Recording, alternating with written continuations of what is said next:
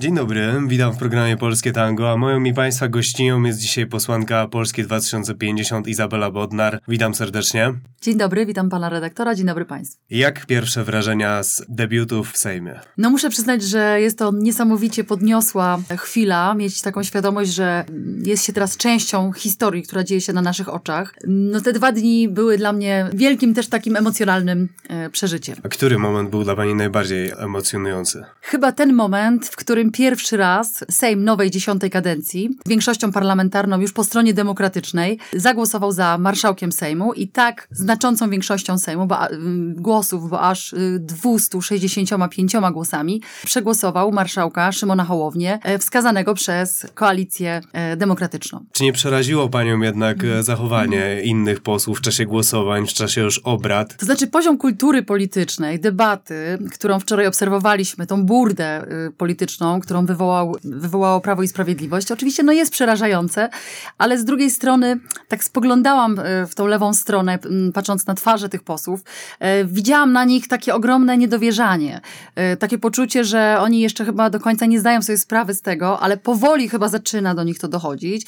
Ten fakt, że ich omnipotentna władza i, i ten sen o wiecznej, sprawowaniu wiecznie władzy w Polsce, no niestety przemija. Jarosław Kaczyński podszedł do marszałka Hołowni i zaczął mówić jestem premierem, jestem premierem, poproszę o głos. Czyli dociera to bardzo powoli. Premier Kaczyński to chyba już w ogóle y, nie może uwierzyć w to, że, y, że nagle stracił władzę. No wszystkie te symulacje, te zabiegi prezydenta, żeby jeszcze y, powierzyć misję tworzenia rządu premierowi Morawieckiemu, gdzie już wszyscy wiemy, że tej większości nie ma, a wczoraj był to dobitny fakt, który pokazał nam wszystkim, jak tak ma matematyka sejmowa w tej chwili wygląda.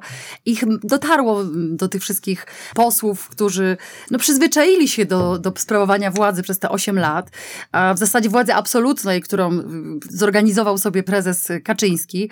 E, W związku z tym no, ta frustracja, no, widać ją było wczoraj i ta, no, i ta bezsilność. No. A czy to zachowanie, czy ta bezsilność nie wskazują na to, że Prawo i Sprawiedliwość cały czas będzie grało na podtrzymywanie polaryzacji? Tymczasem częściowo zarówno Trzecia Droga, jak również przyszły premier Donald Tusk obiecują narodowi pojednanie. Czy to będzie proste, zważywszy na to, w jaki sposób będzie dalej zachowywało się Prawo i Sprawiedliwość? No ale widzieliśmy też wczoraj e, nowego arbitra, nowego e, szefa Sejmu, marszałka Szymona Hołownię, który z wielką kulturą, z wielką taką estymą, ale również stanowczo, e, no świetnie jako debiutant de facto, świetnie poradził sobie wczoraj z rozładowaniem tej, e, tej sytuacji. My na pewno, jako trzecia droga, nie będziemy chcieli podsycać tego duopolu, tej polaryzacji. Wielokrotnie mówiliśmy o tym, że my chcemy e, niwelować te wszystkie, e, te wszystkie napięcia, jakie w Polsce są budowane od wielu, wielu lat.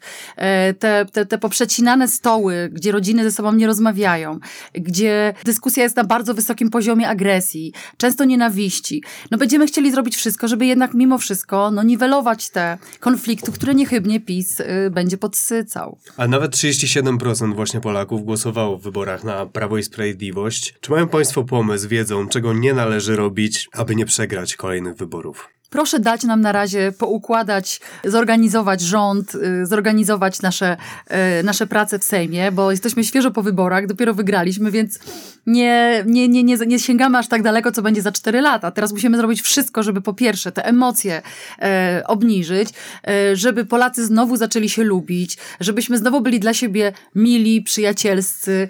I my tam wszyscy pod, poszliśmy po to, aby tą Polskę naprawić, a nie kreować w sobie, pobudzać w sobie właśnie te złe emocje.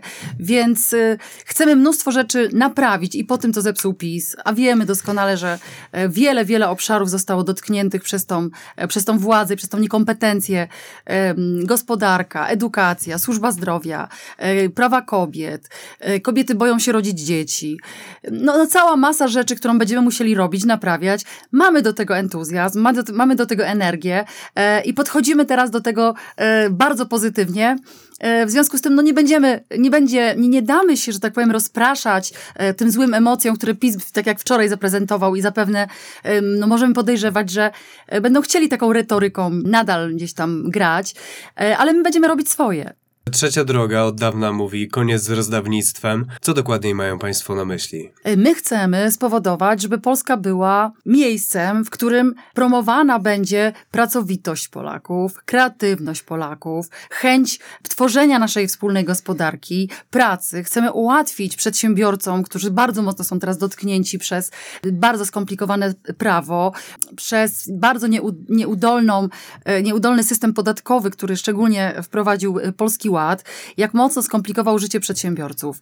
E, tą 9% składką zdrowotną, która jest de facto podatkiem. Nie jesteśmy za tym, żeby zresztą już w, w karykaturalny sposób zrzucać te pieniądze z helikoptera wszystkim, żeby tylko kupić sobie głosy wyborców, tak jak robił to w tej chwili PiS. Stąd mamy te, ten ogromny teraz deficyt i tą dziurę budżetową. Dopiero zobaczymy tak naprawdę, jak przejmiemy polskie finanse, jak minister finansów przyjrzy się już szczegółowo, jak wygląda e, polski budżet. No właśnie, opozycja mówi o dziurze e, Morawieckiego. Czy pani zdaniem nie znają państwo tej sytuacji budżetowej i może być ona zła? Nie tylko może być zła, ale finanse państwa są w bardzo kiepskiej kondycji.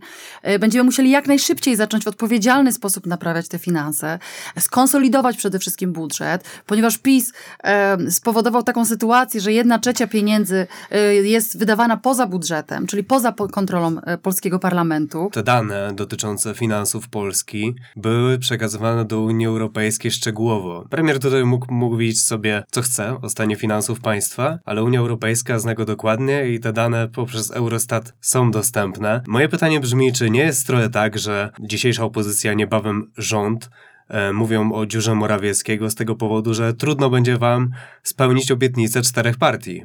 Na pewno sytuacja nie będzie prosta. Państwo zostało mocno zadłużone.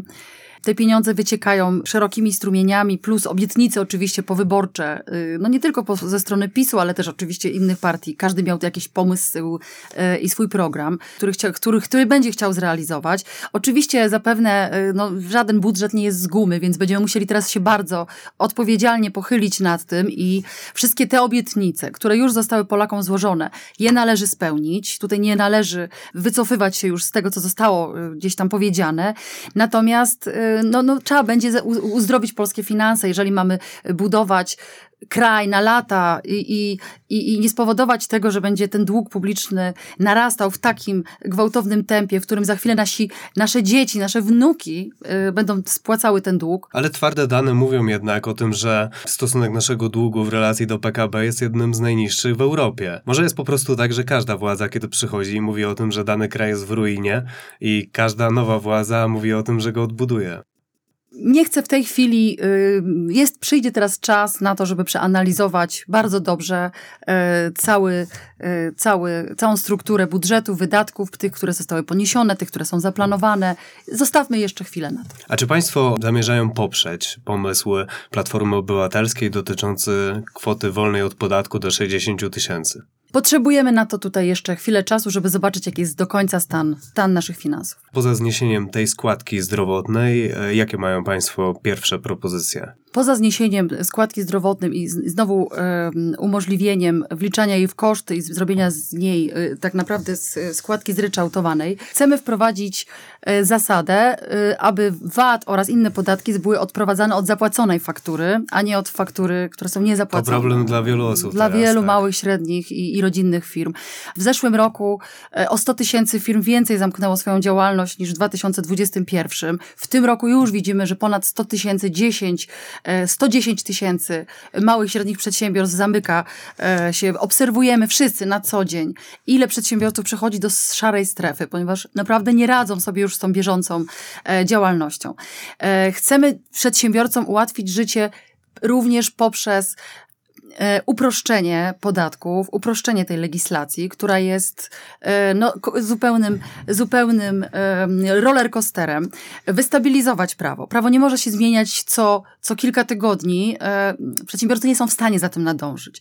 Prawo będzie zmieniane, jeżeli chodzi o podatki, w połowie roku i będzie wchodziło od, od 1 stycznia, a nie e, poprawka, która goni poprawkę i to, co widzieliśmy w, przy Polskim Ładzie, więc wystabilizowanie sytuacji, uproszczenie tej legislacji. Kolejną taką rzeczą konkretną, którą chcemy zrobić, to chcemy, aby e, chorobowe pracownika było płacone, przez e, ZUS od pierwszego dnia, a nie od 33 dnia. Bo w tej chwili pracodawca, pomimo że płaci składki, do, odprowadza składki do ZUS-u, e, przez pierwszy miesiąc chorobowego, przez pierwsze 33 dni, e, musi płacić e, pracownikowi chorobowy. Dopiero w ZUS wchodzi później. Ale chcemy też dokonać takiej e, globalnej zmiany. Ja osobiście uważam, że powinniśmy przestać traktować e, przedsiębiorców jak przestępców, jak oszustów. Z góry zakładać, że robią, że działają w złej wierze. Powinniśmy wprowadzić coś takiego, jak jest w prawie karnym, czyli domniemanie niewinności. Czyli jeżeli, jeżeli są jakieś podejrzenia e, ze strony y, urzędów skarbowych czy, czy innych instytucji finansowych, że dzieją się jakieś nieprawidłowości w firmie, to najpierw one powinny zostać zbadane, przeanalizowane i udo, udowodnione przedsiębiorcy, a dopiero potem powinno się mu zamykać e, rachunek. Od wielu lat mówi się o tym, że w Polsce przedsiębiorcy mają wysokie podatki. W rzeczywistości jednak, jeżeli porównać nas do krajów zachodnich, no można jednak powiedzieć, że u nas przedsiębiorcy mają bardzo niskie podatki. Czy nie jest jednak tutaj większym kluczem do gospodarki, do tego, jak jest dobrze pracownikom, pracodawcom, to jak szybki jest obrót pieniądza, a nie to, jakim podatkiem jest on obłożony? Te jego dociążenia polskiego przedsiębiorcy na pewno mają o samych podatkach tutaj nie mówimy, że to jest, y, chodzi o, o, o skomplikowanie tego, tego całego systemu i o wielość y, tych podatków. Że de facto podatki, no rzeczywiście te składki, można powiedzieć, że one są, ale jak się doliczy dziesiątki, y, jak nie setki dodatkowych dociążeń, które skumulowane wszystkie razem dopiero pokazują ten rzeczywisty obraz. Jakie dociążenia ma polski Y, pracodawca. Zatem no, trzeba przyjrzeć się całości tego systemu, tego systemu, y, prawdopodobnie wyeliminować, w ogóle y, wykreślić no, te, tak skomplikowaną strukturę podatkową, jaka jest, nie wiem, tych stawek VAT-u na poszczególne produkty już w takich ilościach, że często to jest takie zagmatwane, że nawet urzędy skarbowe nie, nie do końca wiedzą, jak interpretować. Nawet bardzo często. I to tak. jest bardzo częste. To jest bardzo częste. Setki tysięcy zapytań o interpretację do urzędów skarbowych, przecież to jest zupełna patologia. No nie może to tak wyglądać.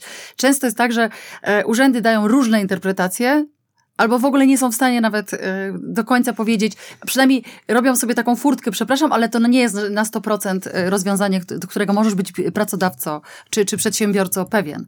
Więc to jest kompletny chaos. No musimy wyjść z tego chaosu. To jest, to jest priorytet. Jak pani sądzi, co nowa władza powinna zrobić z telewizją publiczną?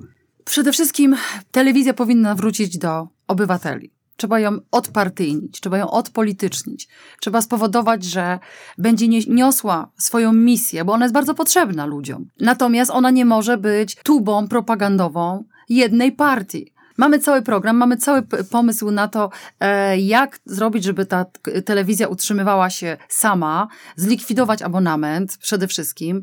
E, powinny być to odpisy podatkowe od wielkich e, korporacji medialnych, zlikwidować natychmiast Narodową Radę Mediów, no po prostu zacząć działać zgodnie z konstytucją i stworzyć 16 regionalnych stacji, które będą w jakiś sposób no, niezależne, które będą y, w sposób indywidualny, lokalnie działały, a nie, że jest przekaz odgórny z Warszawy i wszystkie regionalne e, stacje są niejaką sieciówką e, przekazującą tą samą propagandową e, narrację. A jeżeli chodzi o kwestię CPK, jak pani się zapatruje na tą sprawę, czy należy dokonać audytu, czy też może trzeba z tego projektu zrezygnować? Nie wiem, czy zrezygnować całkowicie, dlatego że wiem, że w Polsce są potrzebne koleje. E, dużej prędkości. To jest bardzo zapóźniony obszar. Przez wiele lat bardzo mocno postawiliśmy na rozwój autostrad, ale bardzo zaniedbaliśmy równolegle ten rozwój kolei.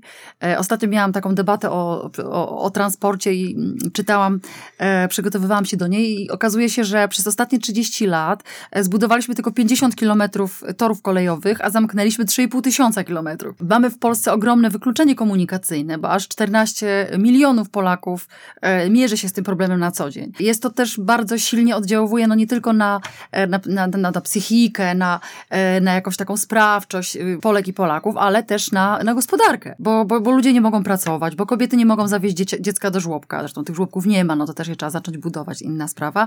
E, nie mają jak dojechać do pracy, po to, żeby mogły, no rzeczywiście budować też PKB, więc 52% kobiet nie pracuje i jednym z głównych powodów jest właśnie też wykluczenie komunikacyjne. Więc uważam, że CPK od strony kolei. Oczywiście trzeba to zbadać, trzeba to przeanalizować, trzeba to zaudytować. E, nie może być tak, że się e, ludziom łamie kręgosłupy, e, w sposób arbitralny prowadzi się drogę przez środek ich e, tapczanu i, i powoduje to ogromne dramaty ludzkie. E, Trzeba się na pewno temu bardzo detalicznie przyjrzeć. Natomiast, e, ale co do zasady uważam, że sieć kolejowa powinna być rozwijana, natomiast zupełnie nie widzę potrzeby budowania takiego molochu, tak ogromnego lotniska e, gdzieś w Polsce, e, w której no nie ma wokół e, dużej aglomeracji, e, za, za, tak, za tak przeogromne pieniądze. A czy Państwu uda się przekonać koalicjantów trzeciej drogi Polski 2050 do Państwa pomysłu dotyczącego konkursów przed przetargami, dotyczących pracy w spółkach Skarbu Państwa? Rozpoczynamy teraz tą koalicję.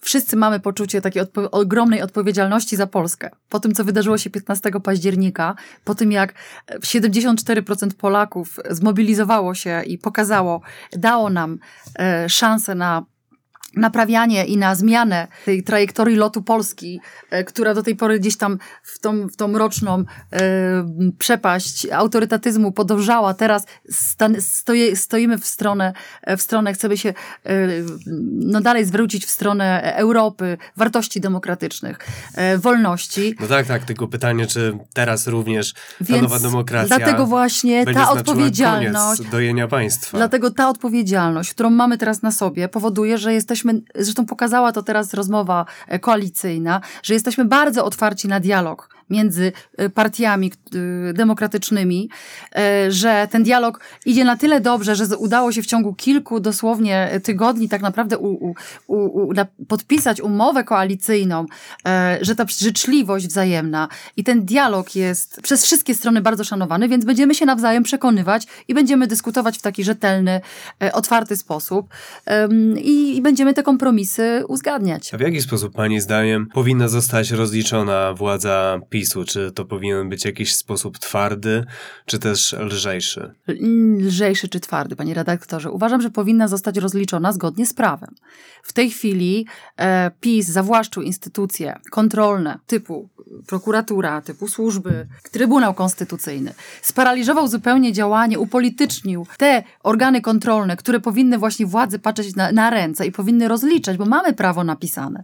Chcemy, żeby wszystko odbyło się zgodnie z prawem. Chcemy, żeby prokura- prokuratura była znowu niezależna, żeby sądy były niezawisłe e, i żeby zgodnie z procedurą i literą prawa wszyscy, którzy dopuścili się jakichkolwiek przestępstw czy wykroczeń, zostali w sposób adekwatny, e, zgodny z literą prawa ukarani. Dylemat jest taki jednak, czy część społeczeństwa nie będzie tego odbierać jako jakiegoś rewanżyzmu, czy przekonają państwo ich, dlatego że no, będzie to kluczowe w kontekście kolejnych wyborów. Optuje pani przede wszystkim za opcją zgodną z literą prawa, ale trzeba przyznać, że to jest jednak mocniejsza opcja niż słabsza, bo rozumiem, że słabsza to jednak taka, która mm, część win odpuszcza. Ale my nie możemy zastanawiać się sami. Mamy prawo. My musimy zacząć przestrzegać prawa w tym kraju. My musimy rozliczać ludzi, którzy popełniali przestępstwa, bo jak nie, to my zepsujemy całą tkankę naszego państwa. Ona i tak już została bardzo mocno naruszona e, przez to permanentne łamanie prawa, którego byliśmy świadkami. Wszyscy widzimy, że zaczęliśmy się na to trochę uodparniać. Jedna afera goniła drugą. Przestaliśmy się tym e, aż tak bardzo przejmować. To jest bardzo złe. My musimy pokazać naszym dzieciom i wszystkim Polakom, że jest prawo i że każdy obywatel, niezależnie od tego, czy jest politykiem na wysokim szczeblu władzy, czy jest zwykłym obywatelem, każdy musi to prawo przestrzegać. I są reguły w prawie, które pozwolą nam e, w sposób cywilizowany rozliczyć ludzi, którzy do, dokonywali, e, dokonywali nadużyć. Nie chcemy tutaj zrobić jakiegoś zbiorowego linczu, kary chłosty, prawda? Pewnie w niektórych sytuacjach będzie potrzeba po, powołania komisji śledczych, którzy, w- które w sposób dogłębniejszy będą badały i analizowały pewne W niektórych karach łast. niektórych karach chłost. No, jeden z naszych y, polityków byłby za taką karą, ale nie dostał się do Sejmu na szczęście. W każdym razie y, rozliczeniu absolutnie tak. Jeżeli mamy budować państwo oparte na, e, na, na zdrowych, demokratycznych, ale na prawnych zasadach, e, one nie mogą być y, traktowane w sposób wybiórczy. I miejmy nadzieję, że to zbuduje nam zdrowszą wersję demokracji. Bardzo dziękuję. Moją i Państwa gościnią była dzisiaj Izabela Bodnar z Polskiej 2050. Dziękuję bardzo. Dziękuję serdecznie. Państwo Dziękuję bardzo. oglądali, słuchali audycji Polskie Tango. Dziękuję za uwagę i do usłyszenia. Do usłyszenia. Dzięki.